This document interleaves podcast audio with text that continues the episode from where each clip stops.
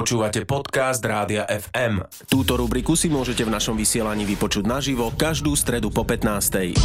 Rubriku Na ceste FM vám prináša cestovná kancelária Victory Travel, expert na dobrodružstvo a exotiku. Na ceste FM. Vždy v stredu po 15. cestujeme v rámci rubriky Na ceste FM, no a momentálne ju pre vás pripravuje Zuzka Čaprnková, tá sa rozpráva pravidelne s cestovateľkami a cestovateľmi a oni rozprávajú o rôznych zaujímavých e, destináciách, ktoré navštívili. Dnes sa pozrieme do Argentíny.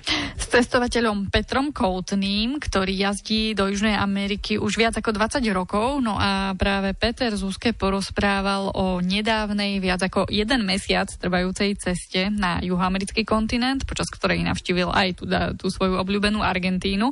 V rozhovore nás Peter zoberie do argentínskej časti Patagónie na archeologické náleziska ako jaskyňa rúk, Cueva de las Manos a aj nám poradí, na čo by mali myslieť všetci, ktorí do Argentíny plánujú cestovať. Bol som na niektorých miestach Patagónie argentínskej, kam sa dá ľahko dostať, ale ťažko to zorganizovať, pretože tam nechodí žiadna MHD a požičanie auta je tam úplne extrémne drahé asi 8-násobne viac ako v USA, ale našťastie sa mi to podarilo. Tak to bolo tá patagonská časť a potom jedna časť severnej Argentíny. A čo si zažil v tej Patagónii? Tá Patagónia je aj čílska časť, aj argentínska. Je to taký trojuholník, ktorý má minimálne milión štvorcových kilometrov, čiže to je 20 krát väčšie ako Slovensko, čiže obrovská a bohužiaľ u nás tá Patagónia je známa iba ľadovcom, ktorý je sám o sebe nádherný, volá sa Perito Moreno a potom niektorými ďalšími časťami, napríklad polostrovom Valdes, Peninsula Valdes, ktorý je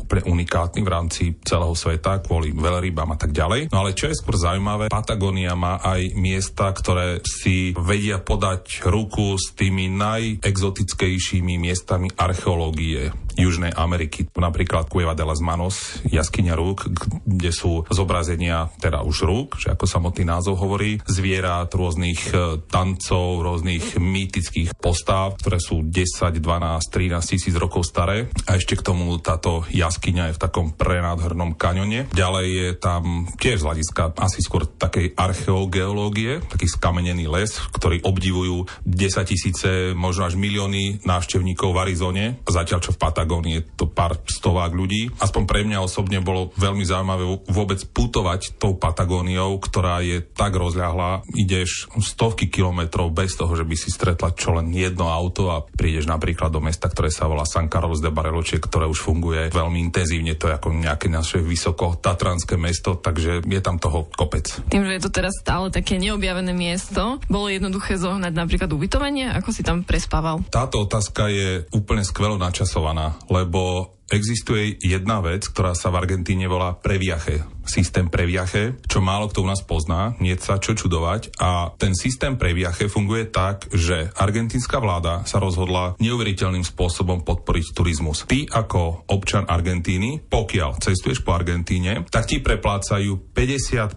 nákladov všetkých vrátane reštaurácií pôjdeme na večeru, za ktorú dá turista 100 dolárov a ty tiež, ale 50% sa ti vráti. A dôchodcom dokonca 70% nákladov. Z čoho vyplýva presne tvoja otázka toho ubytovania, že Argentína celá, ktorá je obrovská, práska vo švíkoch pod náporom Argentíncov. Tí ľudia, ktorí len snívali o tom, že pôjdu napríklad do ohňovej zeme, alebo pôjdu sa pozrieť na Chaltén, to sú také veľmi vychytené miesta v Patagónii, keď sa obratíme úplne na sever, je tam nádherná vec, sa volá Quebrada de Humahuaca, UNESCO chránené miesto nádherné, tak to sú davy, davy ľudí. Čiže na tvoju otázku, že problém s ubytovaním, ja som mal jednu skupinu cestovateľov, ktorí boli so mnou ako s cestovkou. Ja som našťastie o tomto teda vedel, tak som mesiace dopredu v každej dedine, kde sme boli, v jednej provincii, ktorá sa volá Katamarka napríklad, veľmi krásna. Tam, keby som s tým niekoľkomesačným predstihom nerezervoval ubytovanie, tak sa tam jednoducho nedostaneme. A nielen ubytovanie, ale obyčajný obed hej, že veď ty sprevádzaš tiež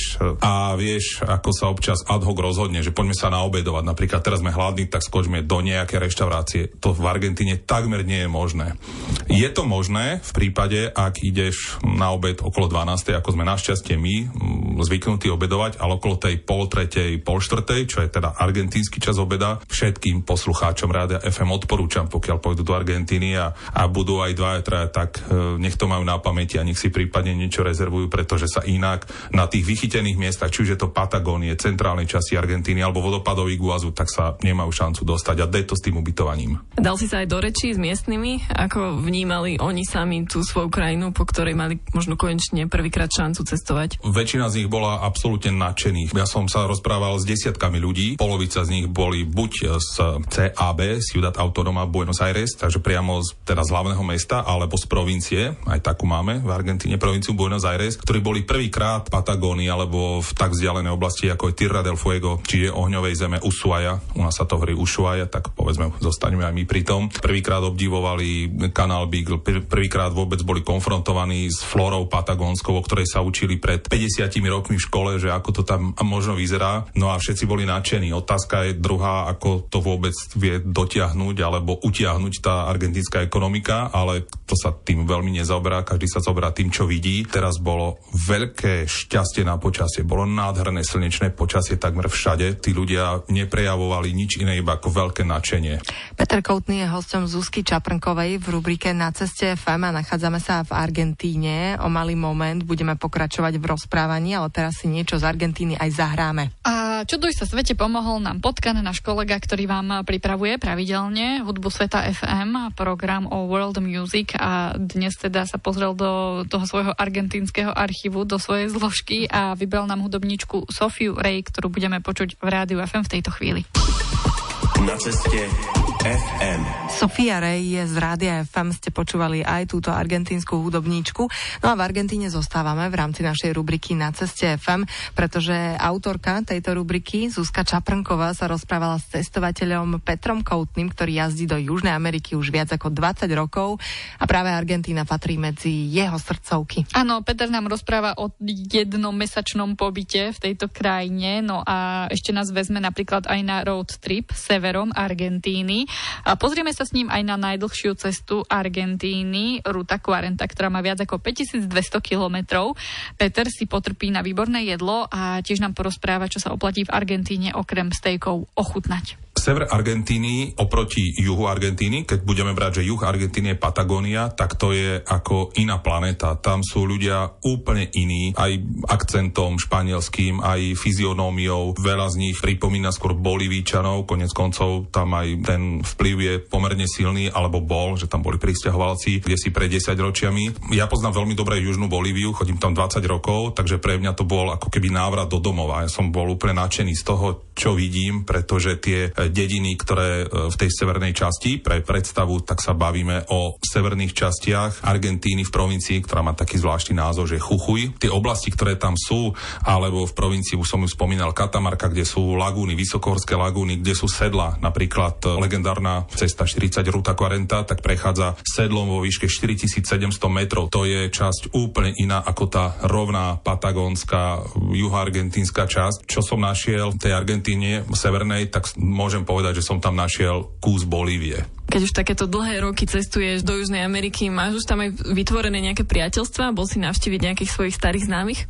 Mám kopec e, známych, aj priateľov môžem povedať, hlavne v Buenos Aires. Možno naražaš aj na to, že som tam dva roky nemohol byť, ani s našimi klientami, pretože sme boli samozrejme nútení byť doma vzhľadom na to, akí juhameričania všeobecne sú, takí veľmi vrelí, veľmi priateľskí, uvravení a zvedaví a pýtajúci sa, tak tie stretnutia boli skoro až dojímavé. A ja som sa takmer až štípal do ruky, že je to vôbec možné, že opäť konkrétne v Argentíne som, pretože keď už sa aj uvoľnili splnili tie opatrenia v podobe, že sa dalo cestovať, boli uvedené letecké linky do prevádzky, tak stále bolo potrebné byť v karanténe týždeň napríklad. To už všetko teraz padá, takže sa opäť vracia to cestovanie do normálu. Čo bol taký tvoj najsilnejší zážitok z tohto tvojho tripu po Argentíne? Ja som v Argentíne bol teraz, ak to tak počítam, možno 20 krát teraz, ale prvýkrát na miestach, ako je tá spomínaná jaskyňa Rukujeva de las Manos, ako sú, sú niektoré časti absolútne famóznej cesty, ktorá je najdlhšia v Južnej Ameriky a to je 40 Ruta 40, ktorá má približne 5280 km a teda vedie iba v Argentíne od Cabo de Virgenes až po La Quiaca, čo je hranica Bolívie. A najsilnejší zážitok bol, kde som prechádzal snáď jeden celý deň bez toho, že by som stretol čo len jedno jediné auto a ešte k tomu aj na mieste, kde nie je asfalt. To znamená, že to je také Camino de Ripio, tá prášná cesta, ale pomerne dobrej kvality uvedomuješ si, aká je tá Argentína nesmierne rozľahlá.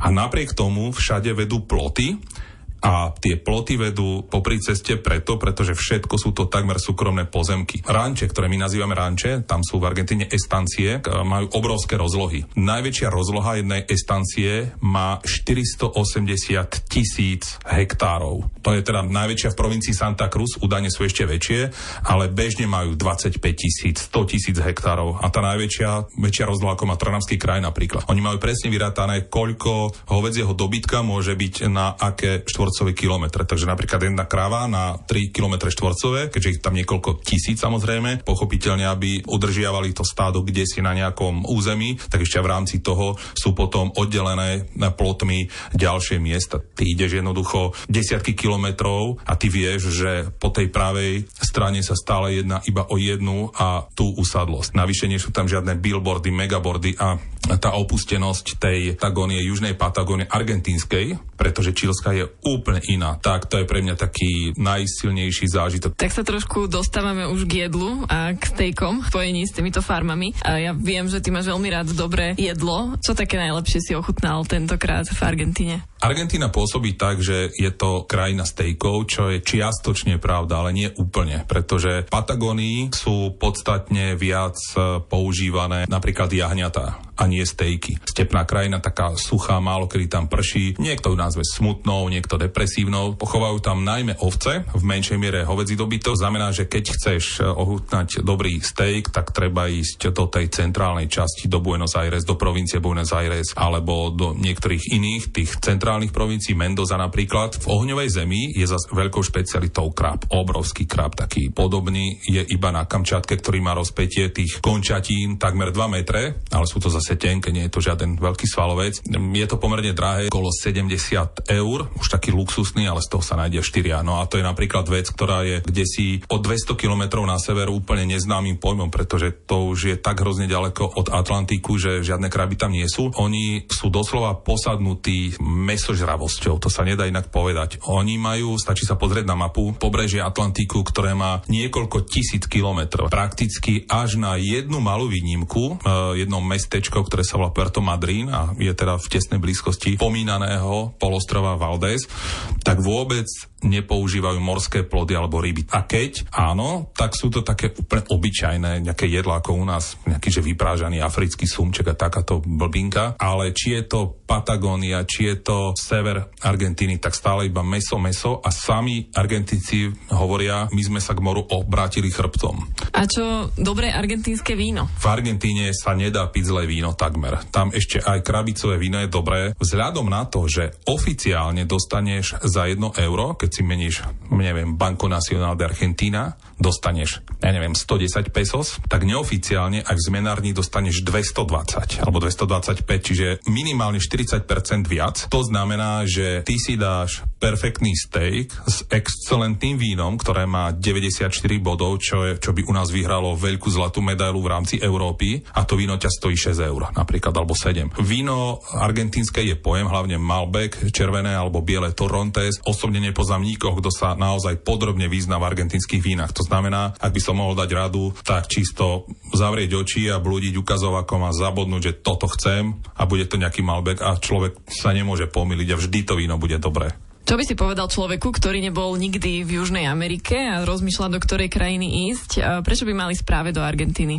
Južná Amerika, um, asi keby sme robili nejaký malý pokus, tak každý povie, že Peru, Machu Picchu, jazero Titicaca, neviem, možno niekto chce pátrať po Escobarovi v Kolumbii a tak ďalej ísť na karneval v Rio de Janeiro. Zistil som, že Argentína je absolútne podceňovaná krajina turisticky u nás. Prečo do Argentíny? No práve preto, napriek tomu, že sa dá cestovať bez problémov, tak tam ani náhodou nezakopáva od davy turistov z iných krajín, čo buďme úprimne stále príjemná vec. A Argentínci sú veľmi typickí juhoamerickí obyvatelia, to znamená, že keď sú niekde davy Argentíncov, čo tiež sa im dá vyhnúť, tak väčšinou sú to veľmi príjemné stretnutia, čiže ti nejakým spôsobom neprekážajú. Argentína ponúka tak obrovské množstvo najmä prírodných zaujímavostí, ale z časti aj archeologických alebo historických, že aj ja sám sebe sa čudujem, že som niektoré tie veci objavil až po takmer 25 rokoch, čo do Južnej Ameriky pravidelne cestujem. Zuzka Čaprnková, autorka rubriky Na ceste FM sa rozprávala s Petrom Koutným a boli sme v Argentíne. Ďakujeme za toto príjemné a zaujímavé rozprávanie. Ako sme zistili, tak mnoho pokladov ukrýva táto krajina aj po 25